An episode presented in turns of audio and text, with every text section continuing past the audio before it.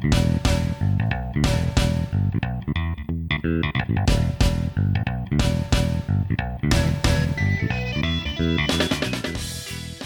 listeners. Welcome to another episode of The Goods, a film podcast. This is Dan, and I have Brian with me. You out there, Brian? Hey Dan, how's it going? We're here for episode number 108. 108, baby. Exciting. So, Brian, we are just a couple days away from Christmas. Uh, how are you feeling? Are you feeling festive? Are you feeling wintry? Yeah, pretty good. I just got all my decorations up finally. Took me a while to get started, but the tree is up with all the decorations, all the ornaments. I have quite a few. And now it's all intact and in place, and we're ready. Do you have like a signature or favorite winter decoration? Oh man, there's so many at this point. It's been gauntlified. I have like a full suit of armor in place and a six foot tall nutcracker, Oh, man. so it's hard to pick. Uh, I have quite a few favorite ornaments, and I have the Goods logo on an ornament that you gave me. That's right. Yeah. Oh, wait. I thought that one I got a hand lettered, not the. Well, yeah, it's like it's calligraphy, but That's right. Yeah, yeah.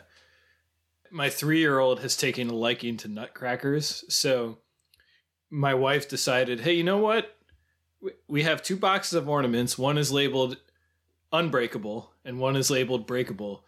Let's be brave this year. Let's pull out some of our breakable ones. We got a five year old and a three year old. Maybe a bit silly. It's better age than two and four, but, you know, still definitely on the brave side. So some of our breakable ones are mini nutcracker ornaments and my three-year-old has latched onto them so she finds them on the tree takes them off and walks around with them. And there have just been nutcracker like limbs and weapons and stuff that i've just found around the house. She keeps dropping them and like bumping them into stuff and breaking them. I mean i don't really care that much. It's just kind of funny to see like a a jaw separated from the rest of a nutcracker lying on the floor. Oh no, how are you going to crack your nut? that's see. I don't think a three-inch tall uh, nutcracker ornament is going to be doing much nutcracking. That's what happens when you remove the function from the form, Dan. Really says something about civilization today. Maybe, yeah. Then again, you have a giant suit of armor that nobody's using in your house, so But it can be used, Dan. I suppose, yeah. Unlike your three inch nutcracker. Very tiny uh, little peanut or something. So, Brian, I asked you to watch a film for our film podcast, and that film is the 2019 Netflix original film, Let It Snow. Now, Let It Snow was directed by Luke Snellin, who I've never heard of. He's directed a couple of other YA type movies, or at least quirky comedy drama movies. But the main reason that this movie is notable to me is that it is an adaptation of a book that I have read several times. And that is the 2008 book, Let It Snow Three Holiday Romances, which is what they call a fix up novel, which is when you basically assemble a few short stories or novellas into a single novel. So, yes, this is yet another young adult adaptation. We had a, a month dedicated to that earlier this year. And it is yet another John Green adaptation. So, John Green wrote one of the three stories, one of the three novellas within Let It Snow Three Holiday Romances, the, the 2008 book.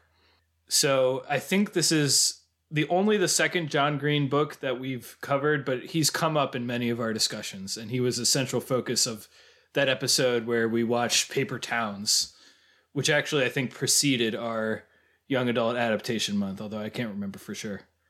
because which one did he write? That- You said Paper Towns? Yeah, Paper Towns. Yeah. Okay. So the the three authors who contributed novellas to this were uh, Maureen Johnson, who is a terrific young adult writer. Um, she wrote this series called Truly Devious a couple years ago that I binge read, and it was really good. It was like a little pseudo noir teen story that was quite good. And then John Green, who of course I've read everything he's written. And then the third one is Lauren Myracle, who was a pretty big YA author around 2008. She wrote a bunch of books that were banned because of some sexual content and also because she wrote them in like texting and internet lingo, but it was being put in school libraries and dumbass parents were like, I don't want my kids reading this as literature. They should be learning how to write real English in school. So some of her books got banned.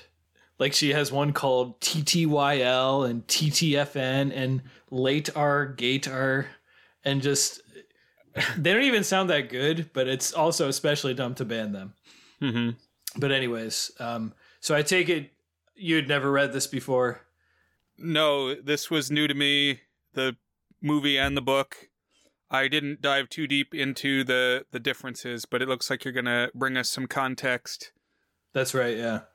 So I reread um, two thirds of the book this week. I didn't get around to the third one, which was the Lauren Myracle one, but I reread the Maureen Johnson one and the the John Green one, and I'll be talking a little bit about those. It did seem like some ground that we've covered before. Yeah. Would you say that uh, in that regard that resembles the types of movies that I've liked in the past, Brian? The types of stories? Yeah, a little bit. I think we're going to cycle back to that. All right. So uh, the reason that I picked this one specifically, obviously, it's winter themed. It's set on Christmas Eve, so I think appropriate for the season. But also the John Green story within the book that is entitled "A Cheertastic Christmas Miracle" is probably my number one all time comfort reading book. So I read it when I'm lying sick in bed and want something to read. I used to read it about once a year. I mean, you can breeze through it in like an hour, and it's just I, I really liked it. It's it's really funny. It's pretty light, of course.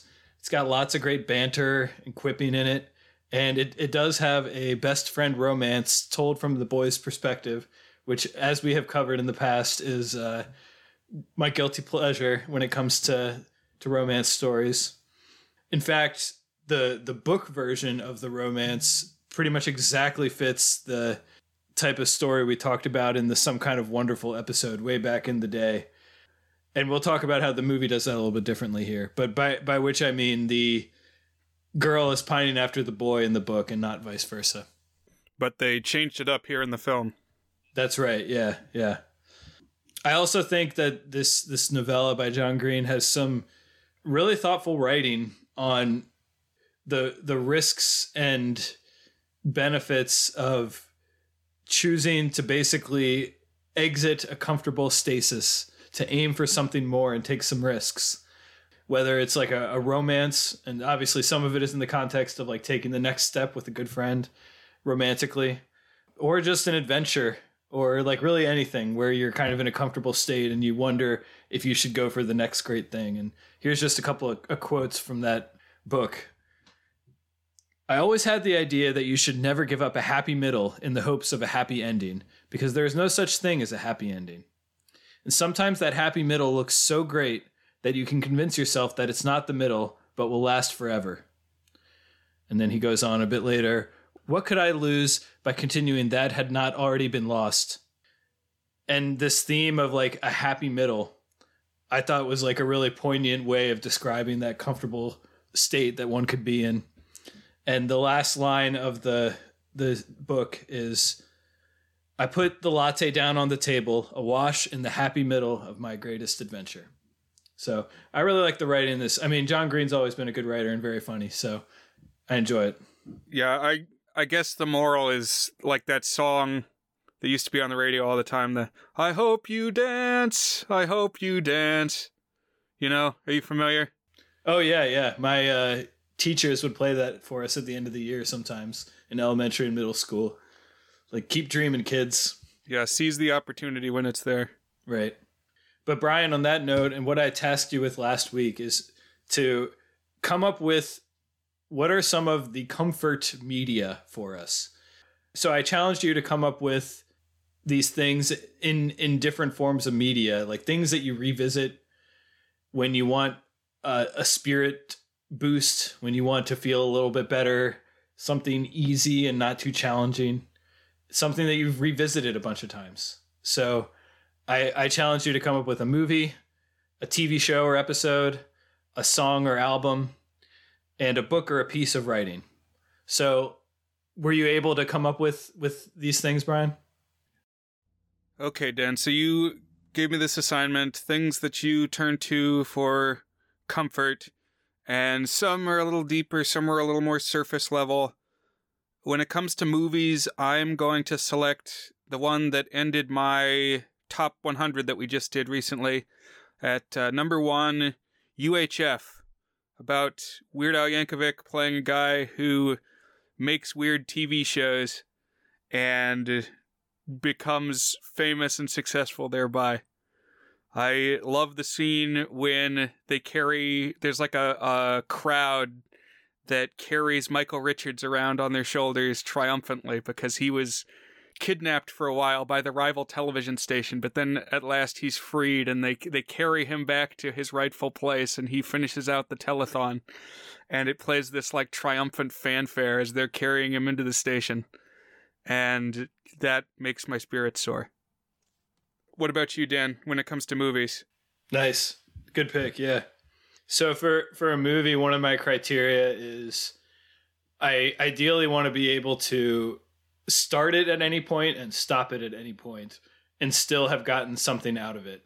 So that disqualifies, for example, It's a Wonderful Life, which you know always makes me feel inspired, but you have to watch it from start to finish to get that effect. So it's mostly kind of breezy comedies. I mean, um, Dazed and Confused, which was number two on my list when we did our top 100 movies, uh, definitely up there. Hercules, just immensely watchable, always makes me smile. Snow Day and Teen Beach Movie, We've been movies we've talked about in the kid movies realm. But the one I'm going to go with is My Cousin Vinny. So many scenes are just so perfect. It does take a little long to get going, at least in my opinion, but man, from basically the start of the second act onward, every single scene is terrific. It makes me laugh so hard and smile, and especially the courtroom scenes with Joe Pesci bantering with these witnesses. And nobody's like a, a jerk in it. it. Is one thing I like. It's a clash of cultures, but there's not really a villain. And so I don't have to hate anyone or feel bad about anyone. It's just just fun, despite being about a murder trial. So that's my movie the next thing I, I had, Brian, was a TV show or a TV episode. Okay. So for this one, I am going with comfort in the sense of a stable presence, just something that's always there. And I have picked Jeopardy, which I tune into basically every day. If I'm out of town, I've got the reruns recorded on my DVR. But always got to check in with that. It, you know, it's a fun game to play, keep your mind sharp. And yeah, I'm a big follower. Great pick. What are you thinking? For me, I'm going with a show that I adore. I've watched about five times. I always go to bat for whenever I can. And I can just put on any episode and know that I will laugh my ass off and also like the characters. And that is Party Down. 20 episodes. I like them all always makes me smile and laugh. So that's my pick for show or or episode. What about a song or an album? Any picks there? Yeah, so music for me is the deep dive. As soon as you said like what do you go to for comfort, I have like multiple songs, in fact, maybe like a whole playlist that's just like if I'm feeling down, this is what I put on and there it's like my my sad song playlist. And to share a little bit of that, um, one is Downtown by Petula Clark. I don't know that one. Are you familiar with that one? Oh man, you got to play that one. It's like when you're alone and life is making you lonely, you can always go downtown. Oh, I have heard that. Yeah, yeah. Or as groundskeeper Willie sings it, Dune Tune. Good one. But another is we've talked about it on our old blog when we did a couple articles where we were just collaborating on playlists. And I think we did one for what do you do when it's raining? And one I put forward was a cover of Can't Take My Eyes Off of You that's an instrumental. and it's from this album that we had when I was really little called Moods for a Stormy Night, where the gimmick is that it's got like storm sound effects backing the music. And it's like instrumental instrumental tunes but with rain falling in the background. And yeah, the best track on the album is Can't Take My Eyes Off of You. I, I remember you picking that one. That's a good one. I, I love Can't Take My Eyes Off You. The Frankie Valli one. I play that for my daughters sometimes. It's just a, uh, such a rousing number. I, I do like that one. That's a great pick. And then the last one I want to give lip service to is a cover of the song Not in Nottingham from the Disney Robin Hood, but it's performed by a guy on YouTube named Logan Kendall.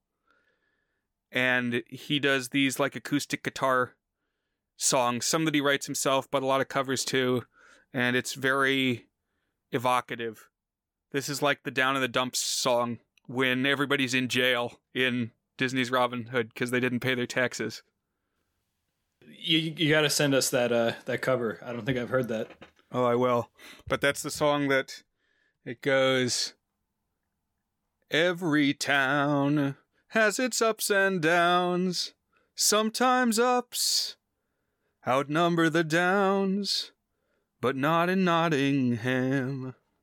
It's got uh, Roger Miller as the rooster, mm. Allan-a-Dale, uh, Robin Hood's bard buddy. Gotcha.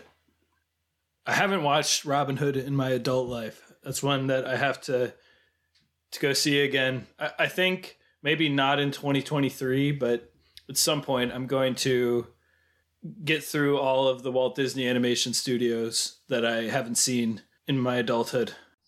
Cool. I have a couple friends who are doing the the watch through recently. I think Teddy was one of them there's certainly gaps in my knowledge. Robin Hood is one that I watched all the time growing up.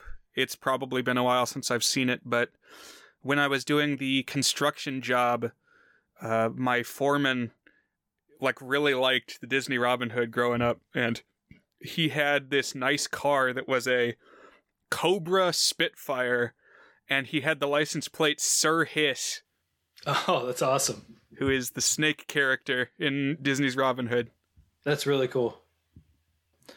All good picks, Brian. For me, I'm like you, where I have like a, a deep well of music that I can listen to for any mood.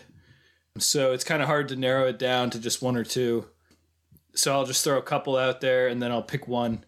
But Be My Baby by the Ronettes, which is the Phil Spector produced masterpiece from the 60s just a perfect pop song, very cheery and well sung and great to sing along with. I don't know how much of a rabbit hole to go into on on these, but there was a short-lived band called Bandits of the Acoustic Revolution or B O T A R or Botar, and they only ever released one EP and four of the five songs on the EP were just covers or subsequently covered by the band Streetlight Manifesto. So it's essentially a spin-off of the band Streetlight Manifesto which is a ska rock band that I really really love. We talked about them not too long ago. The they were the one that did the end of the end of the beginning tour. Anyways, Botar, their EP, the best song on there is one that's never been covered by Streetlight. So you, if you want to listen to it, you have to listen to the the Botar version, and it's called "It's a Wonderful Life," like the movie, but it's unrelated to it. Uh, it just happens to be the chorus and it's this really lovely wistful unique sounding song and it's got some darkness to it but it just makes my heart glow. It's a terrific one. Awesome. The soundtrack to how to train your dragon is also there for me. I mean there's a bunch of soundtracks but that's probably the one that's at the top of the list for just hit play on it and it improves whatever i'm doing. Last one and this is going to be my official pick is you belong with me by taylor swift. Real cornball pick, I know, but a great one to sing along to. And it has just always been kind of stuck in my head. A song that I have loved, and I will probably, at an April Fool's episode at some point, depending on how long this pod goes, bring the music video because I could go deep on the music video. Okay, yeah. I was going to talk about the music video too. That it's very intriguing to me that the one that he's with that isn't her is also her. Yeah, it's amazing. She's both. We're gonna have to do a deep dive on that at some point because Very compelling. remember how we were surprised that I talked about Heavy Metal Parking Lot, the 15 minute documentary for an hour. I think we would be surprised how long I could talk about the music video for You Belong with Me too. So we'll we'll do that at some point. Last one, a book or a piece of writing. So I've already given mine. Mine is the Cheertastic Christmas Miracle by John Green from Let It Snow. But do you have any any that come to mind for you, Brian? Okay, so off the top of my head, I was thinking of bits of writing, as you said, and the one that I have come up with is a quote that I first heard from the history podcast guy, Dan Carlin, who I've name dropped a few times, uh, but it's originally from the author James Baldwin. And he says, You think your pain and your heartbreak are unprecedented in the history of the world, but then you read. It was books that taught me that the things that tormented me most were the very things that connected me with all the people who were alive and who had ever been alive. That's awesome. James Baldwin is such a good writer. I've read two books by him, and just like on a book for book basis, one of the best writers I've ever read. I love James Baldwin. I'm glad you shouted him out. Yeah, but the key is that whatever you've been going through, somebody else has already done it. So that can be, you know, comforting. It can also make you feel a little insignificant, but just know that what you're going through, other people have too. Well, I think what's great about the experience of reading is it doesn't really make you feel small in that regard. It makes you feel connected to other people, at least when I read and find familiar emotions. Mm-hmm. Thank you for sharing that with me. And I'm going to post this topic on the Discord. So we'll see what some of our listeners have to say about what some of their comfort things, their comfort media are. And listeners, I encourage you to join us and share your own at thegoodsfilmpodcast.com. It's got a link to our Discord. We'd love to see you there. But on to the topic at hand the movie Let It Snow from 2019. So, as I mentioned, the 2008 novel was ad- was adapted in 2019 by Netflix. A cast of a whole bunch of rising teen stars who had been in different things, some of them previously child actors, some of them not, and many of whom have gone on to really interesting careers just in the three years since then. And I imagine 10 years from now, we'll look back and a couple of these names will pop out at us like, wow, they were in that cheesy teen romance that was on Netflix. But this is basically the teen version of Love Actually, in that it follows a bunch of different stories across one day. I guess Love Actually isn't just one day, but the way that it kind of hops between different stories and you're kind of getting a panorama of all these different characters that are all tied together in some way. In this case, it all happens around the town of Laurel, Illinois. We might have to do a Love Actually episode at some point because I'll just chime in here to say I thought this was better than Love Actually. Really interesting. I hadn't done a qualitative comparison on that. I'll have to think a little bit about it. Yeah. Uh, I guess actually we did do a whole Love Actually podcast episode, but it was a long time ago. It was in the proto goods. Yeah. Shout out to Gavin, uh, one of our listeners, and he guessed it on our pod. I can't bring up Love Actually anywhere without him talking about how it's one of his least favorite movies in the world. Oh, it's not good. I don't like it. but anyways, it's interesting because the book is broken into like three distinct stories that although they have some interlocking parts, each one is a standalone. But this movie goes the Cloud Atlas adaptation route where it takes standalone stories and like scene to scene we're hopping to a new story, a different story.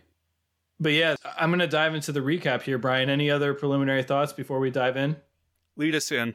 Sure. So, like I mentioned, it's Christmas Eve, and not just is it Christmas Eve, but a big snowstorm has hit this town of Laurel, Illinois.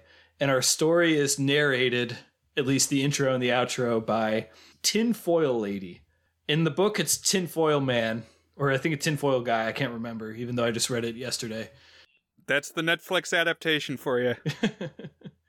and here it's Joan Cusack, who has been in at least one other thing we've talked about, and that is School of Rock, where she is terrific.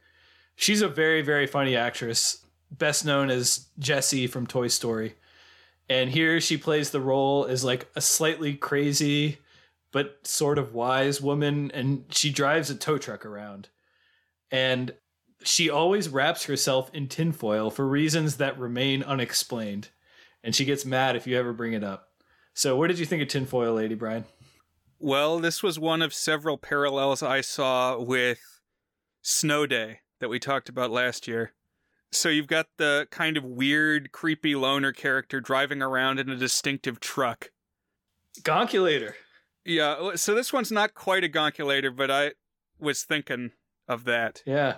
And for anybody unfamiliar with that past episode, a gonkulator is a term my family uses to describe any truck, any large land vehicle that becomes super prominent in a movie to the point that it's almost a character.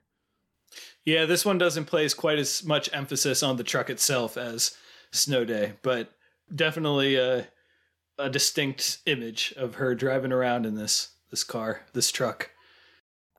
And as we've kind of said, and will really be driven home as the movie goes along, this is one of those films where a bunch of stuff is happening all on one day.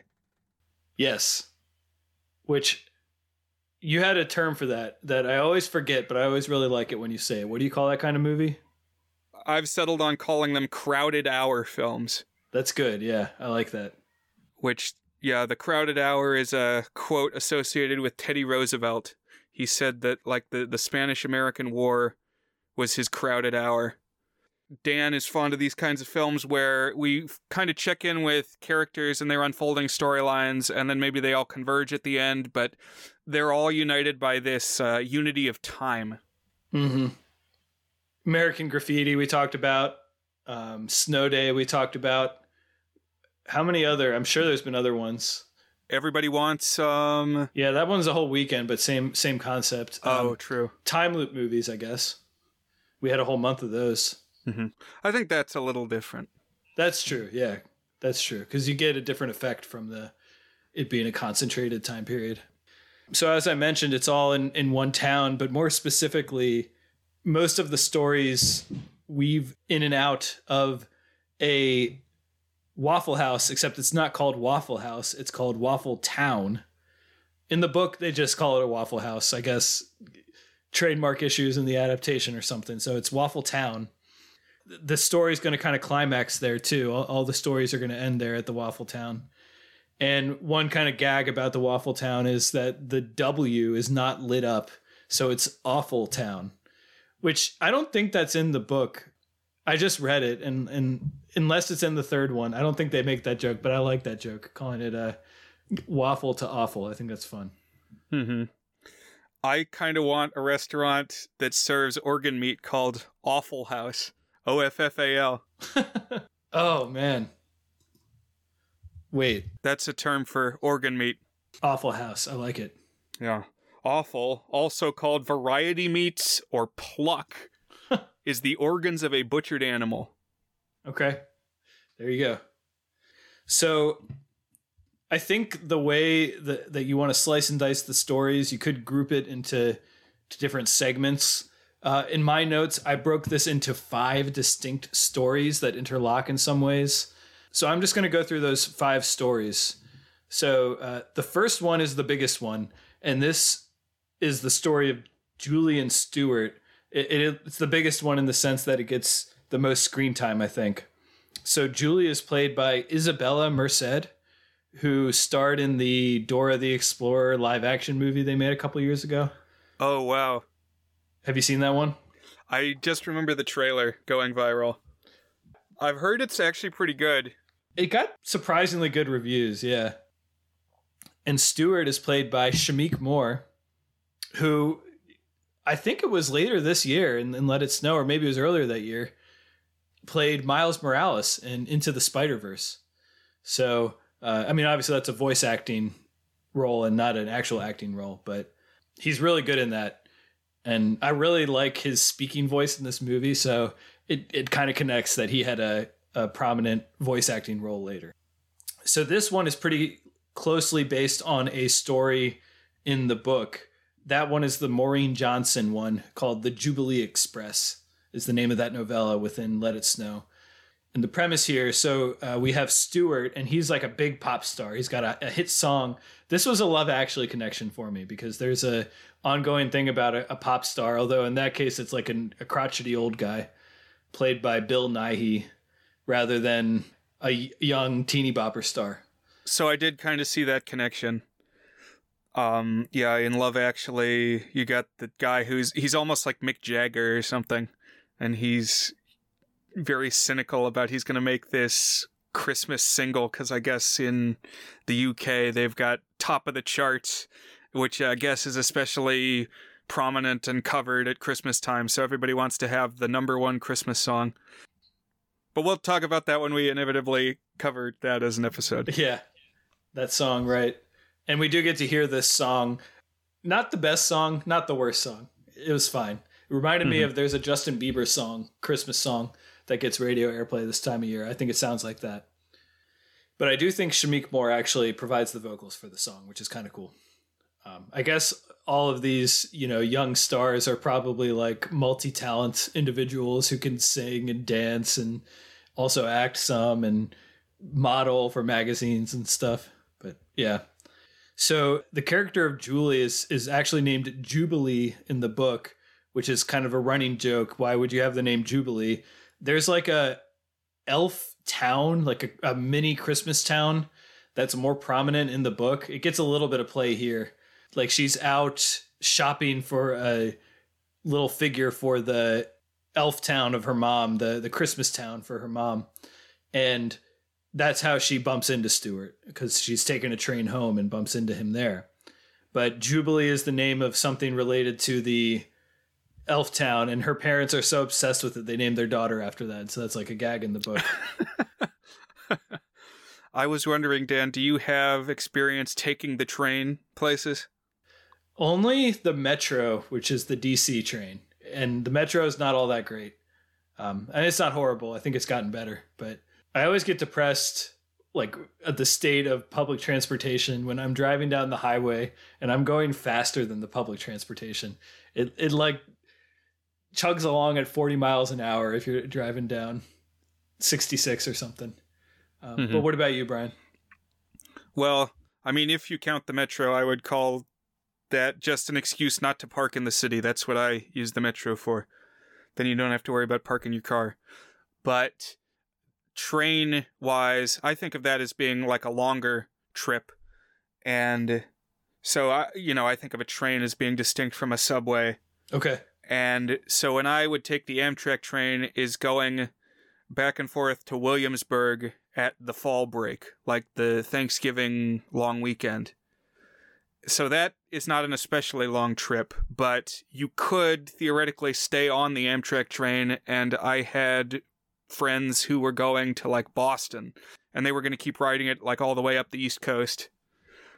But I have distinct memories of the very first time I took the train to make this trip just from Williamsburg up to the DC area.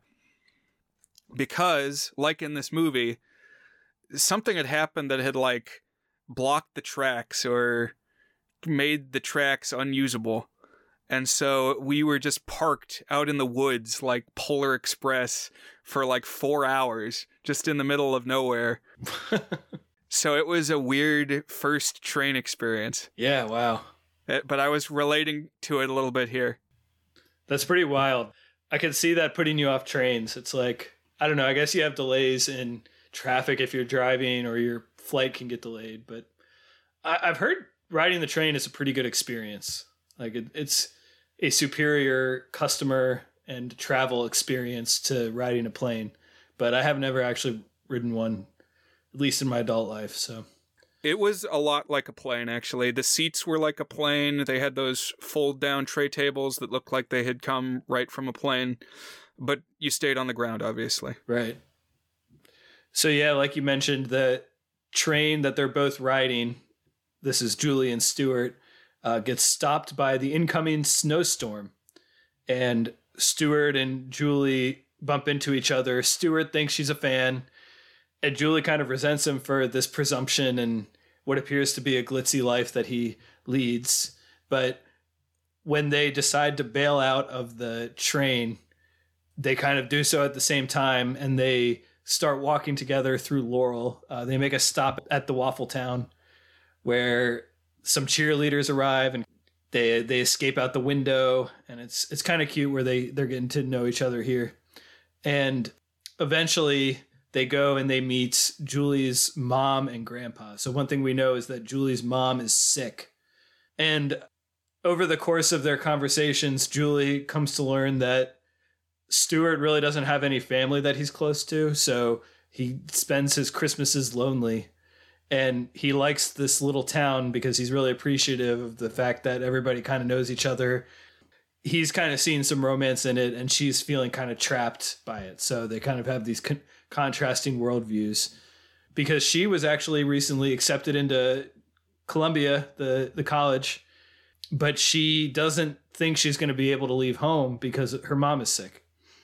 So when they're they're getting dinner with with her family, uh, we have this scene that I really like where they turn on a Rolling Stones record. You brought up Mick Jagger, but they kind of mimic doing the the Mick Jagger dance. He's got this real distinct duck walk type dance, and they they play this deep cut of a Rolling Stones song uh, called 100 Years Ago, which is a really inspired choice. I always love it when movies go for deep cuts rather than the obvious needle drops.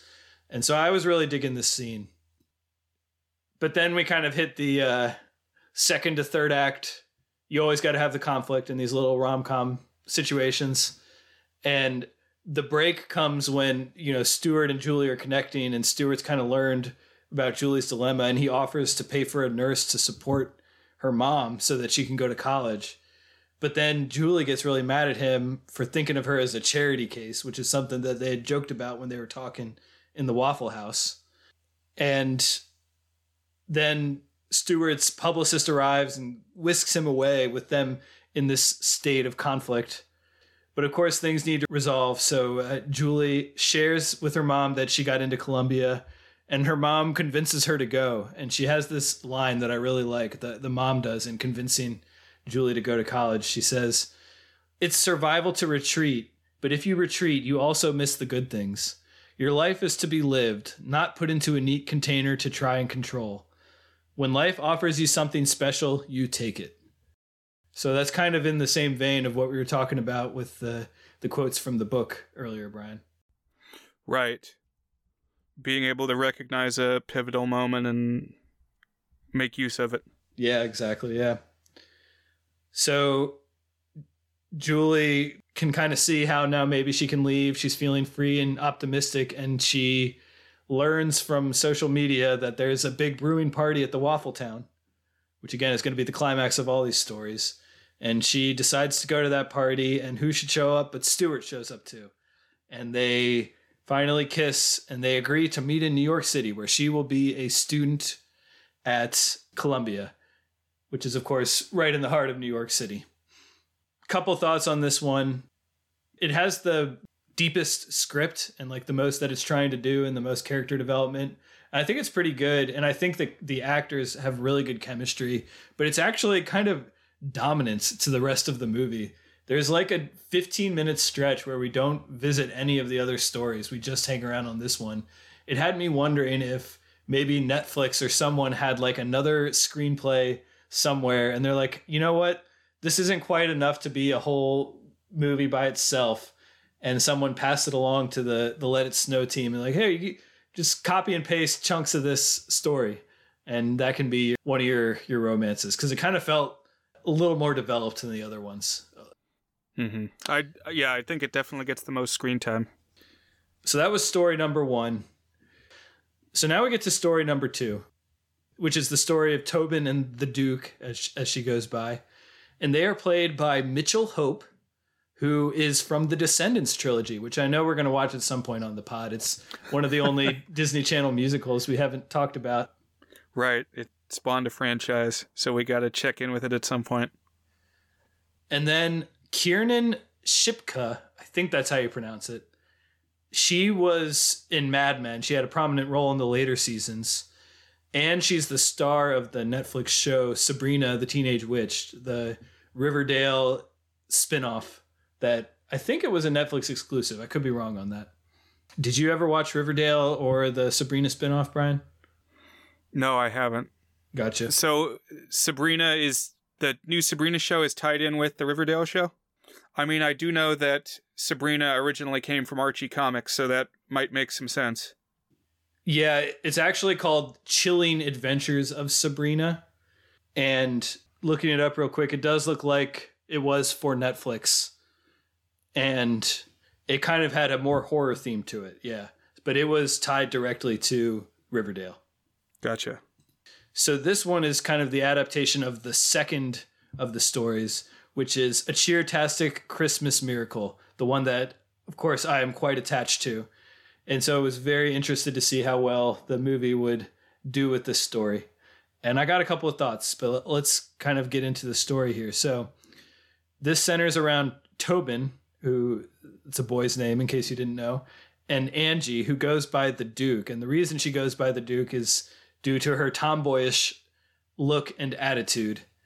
Although Tobin has fallen in love with her, he's afraid to admit it. So we get all these scenes of where he's trying to blurt it out, but can't quite blurt it out. So I was a little disappointed that they reversed the angle on the love story here, where the instead of having the girl being pining after the boy and the boy just being a dumbass and not realizing it or thinking about her in that way and, and trying to kind of overcome that mental block. It's a little more cliche to me that it's the boy pining after the girl and he just got to speak up about it. Right. I think this way is how we see it more often. Yeah. I still think it works pretty well. And the one thing I'll say about it is like the casting is perfect. Both of these actors look exactly how I imagine them in the book, and their chemistry is pretty similar to how I imagined it in the book, and they have good chemistry. So, despite my disappointment about the setup, um, I really like the casting, and whenever we check in on on this this story, so we learned that that they've been friends since they were five years old, and they have a tradition of Christmas Eve movie marathons. But this year, the Duke suggests that they go to a college party with this boy named JP Lapierre, which I think is a great name, who is this athletic guy a couple years older than them. And Tobin suspects that JP is into the Duke. So he's obviously nervous because he is trying to express himself and his feelings this Christmas Eve. But they decide to go to this party and they drive Tobin's he's got this old like land yacht style car, like an Oldsmobile. I think it's technically a Ford, but I love looking at these gnarly, huge old cars. And they've named the car Carla, which comes straight from the book. There's a lot of good gags about Carla, the car in the book. And they go and meet JP where they play broomball, which is a, a hockey type game. Have you ever played broomball, Brian? I haven't played it, but I knew what it was before it showed up on the screen. It's basically like less purpose driven hockey. Like, you know, you think of a hockey stick and a hockey puck being very much designed for those purposes, but this is like how you play hockey when you don't have that special equipment. It's like literally you got like a push broom and uh, like a kickball, but yeah. it, other than that, the rules seem the same as hockey. Right, I think it's similar. The the big distinction on broomball as opposed to hockey is that you wear shoes when you play broomball, not skates. And so I think people who play broomball seriously have like special like uh, spiked boots because obviously you don't want to be slipping when you I also think this game is kind of popular in Canada and like the Dakotas and stuff where it gets super duper cold, so cold that the ice isn't quite as slippery, I think. So you can just wear your heavy duty boots and be running around on the ice. But during this game, we meet the Reston brothers, who make these D bag bully characters. They're played by twins. And they beat up on Tobin pretty bad during the game. We get a lot of shots of him getting decked and knocked over. That looked really painful. I agree. Like he's functioning better than I would expect. Yeah, it's like they make this big thing out of him getting knocked down, and then like the next scene, he's like, "Oh no, I'm fine," and his bruises don't seem to be an issue the rest of the movie. I feel like they should have given him some bruise makeup for the rest of the movie. or something like that. I don't know. But I really like the Reston brothers both in the book and here. They're just like good villains.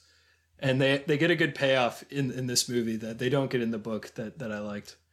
So kind of mad that he's been beat up and also to support his friend Kyun, I think is how you pronounce it, who we'll get to in a bit, who's trying to get the party going at the the Waffle Town. He decides that he's going to steal the keg that the Reston brothers brought to Broomball for some reason. There's just a keg hanging out there. So they grab the keg and they run off with it. And now we kind of have this car chase because they're in Carla trying to escape the Reston brothers who hop into some sort of sports car chasing after him. And it's just a fun scene and it's fun in the book too. I feel like the this, you know, I'm obviously talking more about the adaptational aspect here because I, I care more about the story, but I feel like it captures the great adventure energy pretty well for some of these scenes that that's in the book. So even though they they managed to escape the Reston brothers in the car chase, Carla's tire pops shortly afterwards and they crash into a snowbank and they're kind of stuck at this church where they have to call, of course, the tinfoil lady, the woman with the tow truck. And so they go into this church, they're just hanging out in this church, and and we get this really lovely scene of Tobin finding the pipe organ and playing a song called The Whole of the Moon, which is this 80s pop song. I actually think it's much nicer here. If you ever go and listen to it, it's kind of a synthy song, but here with just scored just to the organ and just to uh, Tobin and the Duke singing it, it it's it's a really lovely little uh, scene. I think. I think another also great music selection. They're two for two on the on the songs they picked for emotional texture. I would say. Mm. Yeah, I suppose this was probably my favorite music selection of the movie. But as this outing goes along, Tobin starts to grow upset because it really seems like the Duke has connected with JP and he's he's worried that he's missed his shot or or he still doesn't quite know how to express himself. And they get into like a little feud and the Duke heads off to a party with JP, leaving Tobin stuck with the car in the snowbank waiting for the tow truck. There's a little gag here where someone asks him at the church, Are you a wise man? And he says, Yes. And they hand, like, just with no context, he says, Yes. They hand him what looks like a Jedi robe and he puts it on. And we learn that there's like this big secular Christmas play, which is another gag from Love Actually, the the Christmas play that is not biblically accurate but we get a little snippet of that that play as well at the church. At last, though, Tobin gets towed. He goes to the big party at the Waffle Town. And the, another scene I find pretty funny is the the Reston brothers confront him. They've caught up with him in the keg, and he's just had enough from the day. He goes psycho for a minute, like threatening them, and it seems like it's the moment where he's just going to get clocked in the face by one of them. But they laugh it off, and they kind of have some affection for him for being a, a, a, crazy dude, and they all share a drink together, which I think is a pretty good payoff. I kind of wanted to know what the Reston brothers did because multiple characters are like, I thought they were in prison as like a joke, but I mean, most of the movie they're tearing around, chasing people with their car. like there are several near misses, so I wanted to know like what these guys allegedly have done before I embrace them too fully. That's a good point. Yeah. It's like you could start to think of some crimes where if that's what they had been accused of, you're like, eh, maybe I don't want to be happy that the Reston brothers are befriending my protagonists here. Exactly. Let's let them be the villains. The Duke eventually arrives at the party too and finds him there and they reconnect and they they both confess their love, the best friends, now lovers, and they kiss. And I really like this monologue that that uh, Tobin gives. There, there's a few good quotes in this. So what he says is, "Angie, I'm in love with you," and it's not like you know in the traditional sense. It's more like I think of you every minute of the day. You know, I just want you to think I'm cool all the time. When something funny happens, you're the only person I want to tell. When something sad happens, I just want to know if you think it's sad. And when I saw you with JP, I wanted to kill him. Like I actually wanted to murder him. I want to be with you for the rest of my life, Angie, which that is not pulled from the book at all. And I think it's a it's a nice little monologue to overcome the best friends to to lovers barrier. But I, I love the way the Duke responds. She says, "Wow, that was actually pretty traditional." Um, it's a good punchline. I, I think he's laying it on awful thick. That's true. Yeah. I mean, it's not too much different from in Bucket of Blood when he basically says, "Let's get married," and that's like the first thing. Maybe saying I want to spend the rest of my life with you is a little strong. That's that's definitely true. Yeah. I think overall all these storylines work out unrealistically well for these characters. Got to have all your happy endings though. Yeah, there's not really a sad ending. I guess there's one character who doesn't well, no, that's not even true. I was going to say who doesn't end up with someone, but we'll get to that in a second. But I guess the key is that she turns out to be into it after he makes this big speech. Yeah, that is true. So, one thing that this is missing compared to the book is what is her perspective on this? Like, she kind of says at the end, I was starting to realize that I felt the same way about you, and that was weird for me, and I also made it weird. But I think more of her perspective would have given this story a little more depth and a little more payoff at the end, I think. Because you're right. She's like, yeah, I guess I am too. And we don't have any reason to know why that might be. So, story number three is between Dory and Carrie. So, Dory is played by Liv Hewson, and she is from nothing that I've seen. It looks like her biggest credit is she was a recurring character on Inhumans, which was I think one of the Netflix Marvel shows. And then the the other leg of this romance is Anna Akana, or maybe it's Anna Akana, I'm not sure. She is a YouTuber. And this story, I think, was invented more or less whole cloth. There's a couple of references from the book brought in, but this storyline does not exist in the book. And this is the one where we have a same sex romance I feel like Netflix felt like they had to get one of them in there if, if you're going to be cynical about it, because none of the ones in the book, all, all of those were heterosexual romances. Right. Yeah, Netflix has got their boxes they got to check. So, not too long ago, we are told Dory, who is a worker at the Waffle Town, um, she had this magical romantic night with Carrie where they like deeply connected and felt like it was something special. But while she is working at Waffle Town this Christmas Eve, uh, her posse of cheerleader friends appear. And despite Dory like attempting all sorts of cute gestures to kind of recreate the magic of that one night, Carrie is completely cold to her. Until one point, Dory approaches Carrie as she's heading to the bathroom, and Carrie just starts kissing her, like acting like everything is good. But then again, later, she's cold again towards her. So, like, what's going on? Dory finally takes a stand to Carrie that you need to decide how you feel about me, and we you need to act that way. And Carrie admits that part that the problem is that she hasn't come out to her friends, but Dory has finally inspired her to do so because she thinks Dory is really cool how confident and open she is. And they eventually get together. Her cheerleader friends, who she was skeptical of letting down, are are cheer for her when she when they kiss, and that's how this this story number three ends. So for me, this was easily the weakest of them, and I think that's just by the nature of the fact that it didn't have a, the rich source material as a basis.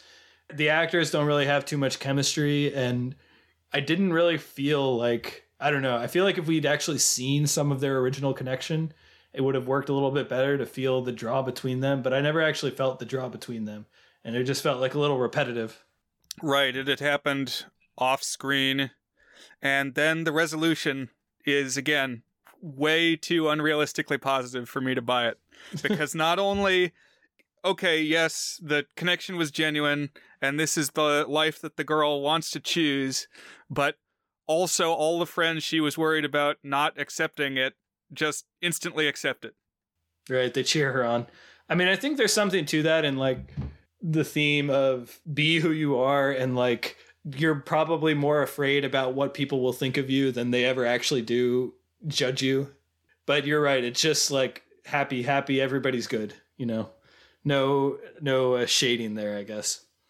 So story number 4 out of 5 stars Addie, who is played by Odeya Rush, I think is how you say it. Um, I saw her this year in the movie Cha Cha Real Smooth, which I liked. And she was also in Lady Bird. Have you ever seen this actress before? I didn't recognize her. I take that back. I did recognize her, but I didn't know from what. I just looked at her filmography, and she's in the Goosebumps movie from 2015. Ah, okay. What did you think of the Goosebumps movie? It's pretty good. I would recommend it. It's like as good as a movie based on 62 children's books can be. I really like her. I, I think she's got this weird energy. There's like, I don't know, just something kind of aloof and ditzy, but also like genuine. And she manages to have good chemistry with pretty much everyone she's on screen with and everything I've seen her in. So I liked her and I thought she did pretty well in this movie. So in this story, Addie is best friends with Dory, who was the worker at the Waffle Town from the previous story. But she's kind of facing her own romantic crisis. She has this boyfriend, Jeb, who's played by Mason Gooden, who's been in a few things recently. Uh, he was in this movie I saw called Fall, which is this thriller about these climbers who get stuck on a tower up in the sky. But also, she was in Scream 5. She was in Five Cream. He was, he was one of the teens. So I thought it was fun to see him again. He's not one of the killers in that one. There's like a set of twins, I think, and he's one of them. But she is finding that her boyfriend is consistently evading her. And she sees from his social media that he's at the Waffle Town, where just with some friends. So like everything keeps converging here at the Waffle Town, which I kind of like. I like that there's this place where you get different social groups and types of characters into the same space. I always think that that works well in a story. But she hitches a ride with Tinfoil Lady. So I guess this is the where we get the most Joan Cusack action is in this thread of the story because they have this back and forth about the merits of technology, her phone specifically, as a tool for human connection. And it kind of culminates with Tinfoil Lady taking her phone and throwing it out the window, which, okay, like it's one thing to tell someone they're wrong, but phones cost like a thousand dollars. Like you can't just throw someone's phone out the window. I don't know. I got mad as someone who recently bought an expensive phone at the prospect of, of someone doing that. It gets like run over by a car too. Yeah, it was extreme. But she gets to the Waffle Town, and there she confronts Jeb, who is indeed sitting with another girl. And Jeb's kind of put off by this, and he's like, You're being annoying and real clingy. And Addie kind of loses it, and she pours a shake over the head of the girl that Jeb is sitting with. But Dory, who is, of course, there too and is facing her own romantic conflict, isn't really giving any sympathy to Addie, who has come across as kind of crazy and, and clingy here. And is like, you need to be less selfish and needy and boy obsessed. And this makes Addie very mad.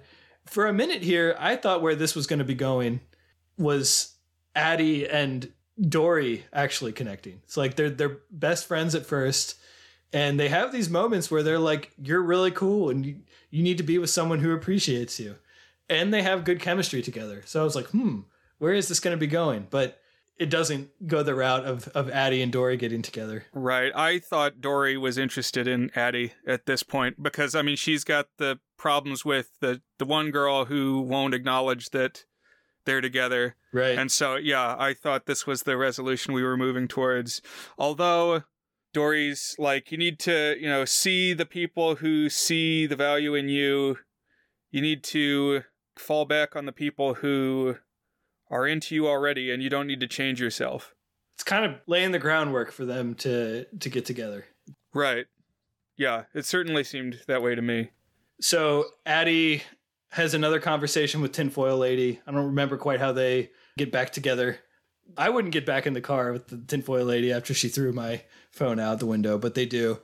And eventually, Addie sees the error of her ways, um, or at least that she maybe should be a little bit more appreciative.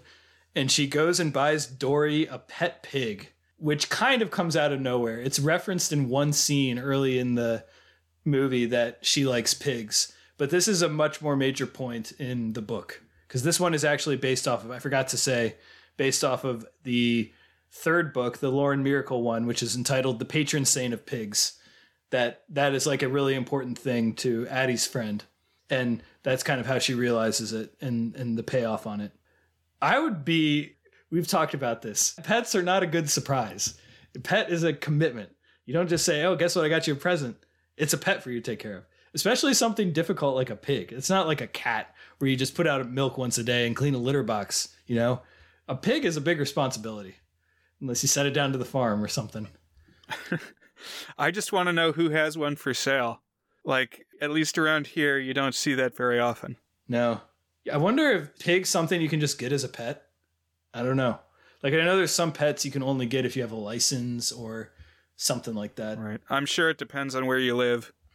As part of their best friends making up, Addie gives this pump up speech to Dory, who's kind of in the midst of the dark period with Carrie, who's uh, you know not really acknowledging her feelings, and she gives this pump up speech, which I think is in the pantheon of best friend pump up speeches. Like I'm just to read it to you because I think it's great. She says, You are 1000% flawless. Like there is literally nothing wrong with you. You are an incredible friend. You make me laugh when I'm freaked out. Even when I'm being a complete dick, you're still there for me. You are the coolest, most badass human on this planet, okay? If you and Beyonce were trapped in a house that was on fire and I could only save one of you, I would let Beyonce die. And if somebody doesn't see that, that's not your problem because you deserve to be with someone who wants to shout from the rooftops how great you are. That I would feel motivated if anyone ever said that to me. I gotta say. Mm-hmm. I'm gonna be t- really cynical for a minute, which is just to say that it's like softened somewhat for me. Harder to buy if it opens with your 1000% flawless. Like, I mean, you're not though. Nobody is. I mean, you could say all those other things and have that be true. You're an incredible friend. You make me laugh when I'm freaked out, and so on and so forth, and have that all be true and have that be validating. But to say, like, you are perfect, that's too much for me. Oh man, you just made me think of that. Maybe the parallel for this one in uh, Love Actually. To, to, me, you are perfect. Exactly. Man, what? I don't like that movie. like, what does he think his end game is going to be there? Oh, that uh, it's so stupid. It's just incredibly stupid and he makes that whole wedding video. Yeah. Oh, super creepy. I really don't like that movie. oh my god. Like, did they pay him to make that video? Did he just think they would never watch it? No, he just brought a video camera to his. It's supposed to be his best friend's wedding. He brought a video camera and he's like filming close-ups of the bride the whole time. It is. It's really messed up. Yeah. I guess I get more amusement out of that movie than it sounds like you do in some part because of the badness and the outright cheesiness and ridiculousness of it all. Yeah, the part that I liked is when Liam Neeson is a single father and he and his son bond by watching Titanic. like if they're ever feeling bad, they just put Titanic on. It's like okay, I I can relate to that. But that's weird. Like, why would you watch a three and a half hour movie about a dude who has a one night stand with someone? as your I don't know. I guess everybody has their comfort movies. Cuz it's a great movie, Dan. Oh, I know. We both had it in our top 100. I'm just not sure it's something I would be showing my 10-year-old. To I see that's funny cuz I think, you know, obviously the what's his name Rick Grimes, the name of that actor? I forget. Yeah, Andrew Lincoln. Yeah. Hold on. Now I'm getting confused. Andrew Lincoln, is he the actor? And Rick Grimes. Andrew Lincoln is the actor. He plays Rick Grimes on Walking Dead. Frank Grimes is Homer's rival. Okay. Grimy, as he liked to be called. Change the channel, Marge. but I think the Liam Neeson one gives me the willies too. Just the way that he's like really involved in his kid's love life. And some of the advice he gives him is not good. I don't like that one very much. this is turning out to be a stealth love actually episode, I guess. The stinger of this one is Addie bumps into JP, who had been the third wheel character in Tobin and the Duke's story. So even JP gets a happy ending here. All right, last story. This is story five. So this is between, I'll just say the name as he calls himself DJ K Star Power Money. And also in there is Billy, who uh, I'll go through their roles here in a second. But DJ K Star Power Money, also known as Keon, is played by Jacob Batalon, I think is how you say it. I'm not 100% sure. but he had some pretty big castings because he plays someone in the MCU Spider-Man movies. I think he's Peter Parker's friend. I don't actually know. I haven't seen any of the MCU Spider-Man movies. But did you recognize this guy? Yeah, and I mean that was my touchstone too. This is the guy who's in the recent Spider-Man films. I think his name is Ned or something, and he is like a classmate of Peter Parker. Gotcha. And then uh, another character who I just want to talk about here too is Billy, and he's played by Miles Robbins, who is the son of Tim Robbins from Shawshank. He hasn't really been in too much stuff, but I thought this guy was really funny. Billy plays the manager at the Waffle Town, and he gets a lot of really funny lines and moments. He gets a gag where he talks about how he's banned at the liquor store, and it gets just enough detail to be very funny. It made me want to know more. Like I want to just I want to cut of this movie that just follows Billy around for the day. I thought I recognized this actor from something, but I'm not sure. I guess he's Tim Robbins' son. Yeah. Wikipedia said he studied documentary film at Brown for three years, but then dropped out, which is the kind of thing you can do when you're Tim Robbins' son.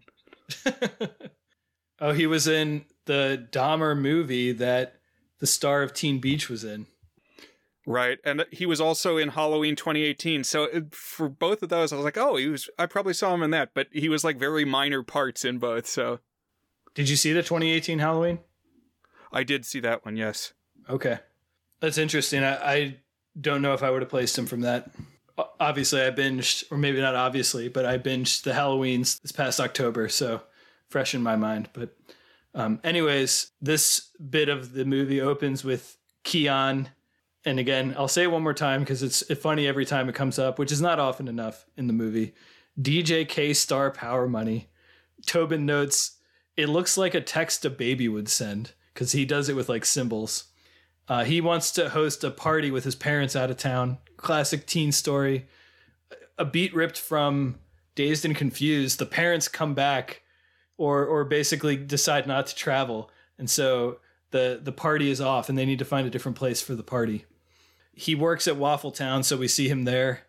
And he was bummed about his party being canceled because he was hoping to get his big DJ break because somebody named DJ Tempest said he was going to come to the party. Another good quip from Tobin here because Keon's best friends with Tobin. His name is Rob. It's a normal name. And just because he DJs a pool party doesn't mean he gets to rename himself Tempest. There's actually a lot of funny lines in this movie. I, I laughed a bunch of times. Yeah, there's some very stylistic dialogue the spirit of it kind of reminded me of like the Royale with cheese in Pulp Fiction. Like it's the kind of dialogue that it kind of has the ring of regular conversation, but like if you talked with your friend for a hundred years and then boiled it down to just the bits that were funny or interesting. Oh, I like that. That's also how John Green writes. Whenever he writes, I feel like exactly what you said. If you like distilled the funniest things that a normal teen had ever said in their life that's what you get in a John Green novel. It's like all of those bits. And so he he decides his mission is he's going to throw a party at the Waffle Town. And Billy, uh, who the manager there, and he kind of interlopes in on a bunch of the stories. Billy does encourages him to do so, and it's seems like it's not going well at first, but it, it builds and it builds. And Tobin brings the keg, and finally at the climax, we have everybody come to the party and that's where all this this every all the lovers reunite at this party at the waffle town so it's kind of like a, a nice place where everything converges i'm trying to think of other movies where everything converges in a single location i guess american graffiti has that because they have the the race at dawn or whatever right and so this movie made me think of a couple ones uh, I definitely saw some parallels with Snow Day. I kind of mentioned that earlier, but with the sense of Snow Days having a sense of like magic possibility. Of course, it's got the best friend romance. You got the person driving around in the not quite gonculator. but the one that I saw the most parallels with is a movie that I'm not sure we've talked about very much. I'm sure I've mentioned it at least once, but The Night Before from I think 2015. Oh, I like that movie. That's a fun movie. Yeah. And I saw a lot of parallels because that's one that also takes place all on a Christmas Eve, and it's got characters that we follow throughout the night, and it builds towards this big epic party. And it also has like a creepy loner character on the fringes. And, well, you, you mentioned already that tinfoil lady narrates this movie and like when everything is happy and wrapped up at the end she gives this big dramatic narrator send off so she seems to be more important and tuned in than we realize like she seems to have some gonzo charles dickens omniscience going on Okay. Maybe some Tom Bombadil too. yes actually i like that theory that Tom Bombadil is the tinfoil lady. Okay. But this happens in The Night Before as well. The characters have this weed dealer that they keep running into because it's like they keep getting weed from him, but then something happens that they lose the weed and they have to call him back. And so he keeps popping up. But then at the end, spoilers, it turns out that this legendary party that like everyone in New York wants to be at he is the impresario. He's the one putting it all together. He references Gatsby. Like that was his inspiration. Was like be the shadowy figure throwing this massive party and you would never expect it because he's like this shabby drug dealer guy. And then at the end he also grows wings and flies away. So I guess he's a guardian angel too.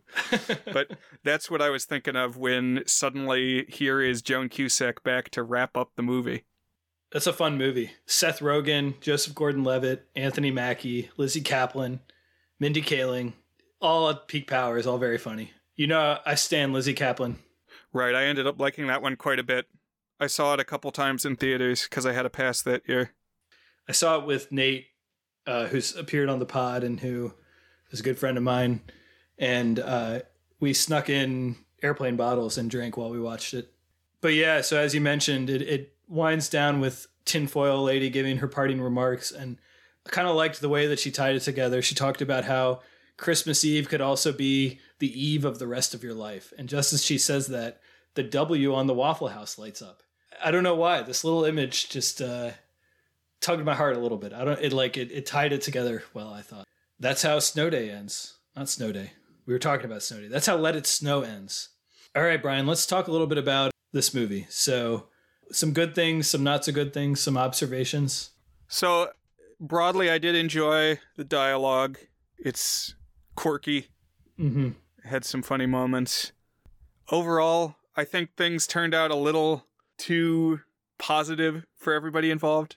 That's just me. Yeah, it's it's an upbeat vibes movie for sure. Especially the ending. It's like a very happy ending. It doesn't have the one from Love Actually where Snape is cheating on Emma Thompson, and we get a good cry about that. At the same time, though, I guess something about Love Actually is that it's a little too all over the place in tone. It's like some things are really super dark, and it's like, are we going to even acknowledge that? Or I guess we're just moving on because there's 10 stories happening. yeah. And for some reason, the dude who proclaimed his love with the cards is still hanging out with the the couple that just got married.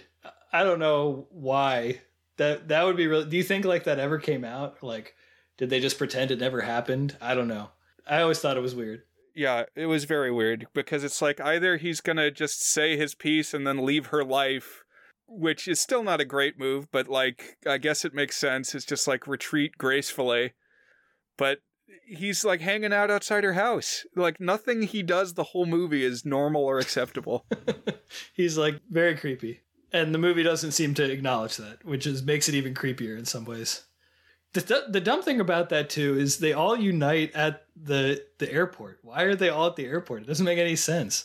I mean, some of them, it, it, I think it shows like who's flying, but like the airport has nothing to do with the rest of the movie. It's not like Waffle Town where Waffle Town had been the setting for much of the movie, and the whole time it was kind of building towards that. So it made sense as the climax. Right. It makes sense that a lot of them come to the school in Love Actually because there's like a talent show. Right, right. But then, yeah, then it's like everybody after that goes to the airport, and where are they all going?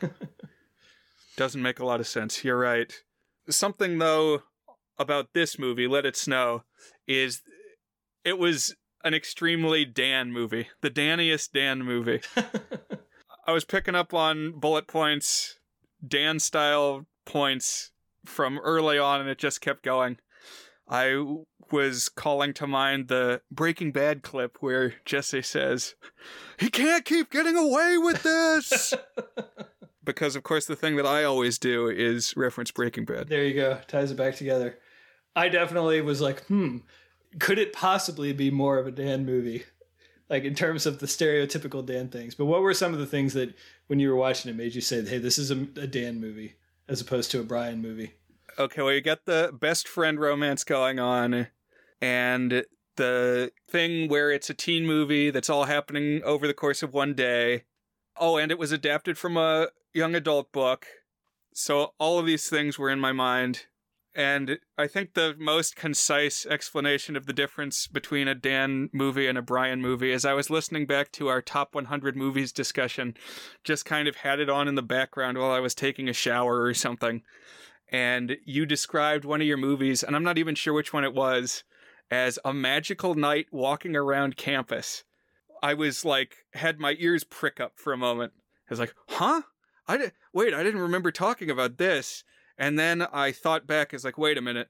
He means it's you're on campus and it's nighttime and things happen all in a short span of time but it is not a knight, K N I G H T, who is magical, who has suddenly arrived inexplicably on campus, because that would definitely be a Brian movie. That's pretty funny. No knight in shining armor. That that must have been Shithouse from 2020, but that's pretty funny. I, I like that as like the a, a good encapsulation of the the two visions. Is it a magical knight or a magical knight with a K? Yeah, that's true. I, it was occurring to me that this was very much a Dan movie. What more could it be to be a Dan movie? And I couldn't really come up with anything. Maybe if there was a time loop in there. So I was wondering, did you watch this pretty soon after it came out? Yes, I kept up with its development. Um, when they released the poster, which came out before a trailer, I guessed who each of the characters was from the book, and I pretty much got them exactly right. There's a, a moment in this where two characters fall down in the snow, which is an image I always like. We've seen it a couple times. We talked about it in uh, Snow Day. We talked about it in Eternal Sunshine of the Spotless Mind, like the shot from above of the two people lying down in the snow. And the poster is that kind of extended to the entire cast.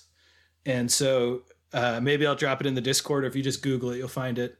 But I was like, oh, I bet that's Tobin and that's the Duke. I bet that's Jubilee and that's Stuart. I bet that's the best friend. Okay, and I and I pretty much nailed it. I I was pretty close, but I I did watch it. This was my second time watching it. I watched it with my wife shortly after it debuted on Netflix. And I would say I think I liked it a little more this time through. My big issue with it is I think the uh, stories are really uneven. Like I think the first one I mentioned just gets way more screen time than the rest, and so the characters get a lot more development. I'm not saying I want the movie to be longer. I like how brisk it is, but if we could have somehow had a little bit more development on the Tobin story, for example, I think that would have done more. Or the one with Dory and Carrie, if we could have seen some of their a little bit more of their off-screen connection, I think that might have helped. But I don't really know how you add some of that without making the movie too much longer because I, one of the things I like is that it just its credits are running by minute 85. So, yeah, um, before we throw a rating on this, a couple of differences in the book that uh, I haven't mentioned. So one is the Stuart and Julie story. Like I mentioned, it's Jubilee instead of Julie. Stuart isn't a pop star; he's actually the local, and Julie is from out of town.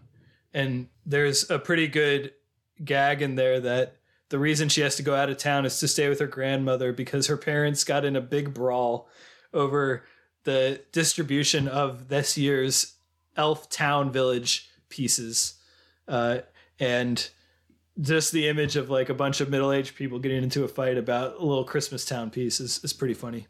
There's also a character named JP in the book, but he's kind of just a pal. He's like it's got a it's a Harry, Ron, Hermione dynamic where it's two male friends and one female friend. So he's not like the third prong of a love triangle in that one He's kind of similar to Keon in that regard, although Keon is a, a character in the book as well. And Jeb, who is the boyfriend of Addie, who kind of gets ditched, he has a totally different arc. There is a thing where Addie thinks she's being ignored, but it turns out that Jeb is like desperately trying to find her, but his phone is broken. And we actually like get snippets of him and all the other stories. So it's this totally different uh, little arc for him there. And the big one is that doesn't end at Waffle Town. They all have they're all standalone stories that end in their own way. So one of the contributions I liked is that it, it all comes together. Any other thoughts on the movies? Good things, not so good things. Before we jump into is it good, Brian? No, I think I'll kind of throw it into discussion as I'm giving my value. All right, sounds good. So, is it good is our signature section where we each give the movie a rating on our eight point goodness scale, ranging from very not good, which is a one out of eight, to our masterpiece rating toward a good, which is an eight out of eight. So, Brian, is Let It Snow, the adaptation of the 2008 novel released on Netflix in 2019, good? So, I was on the fence a little bit with this one. It's not a bad movie. I feel like we've hit a lot of these beats in our coverage before, which is not necessarily a, a good or bad thing. I'm like right on the fence between a three and a four out of eight, and so I was looking at other movies that I, that we've given ratings to, I like this more than Everybody Wants Some. I like it maybe on par with Last Day of Summer, uh, which was the middle school time loop movie. It may reach just into a four for me, a good ish. And I think it is awfully generous to its characters in the terms of the endings that we arrive at but that's in the spirit of its moral, which is don't just sit around in your happy medium, as you said. It's make the leap, take the chance, and you.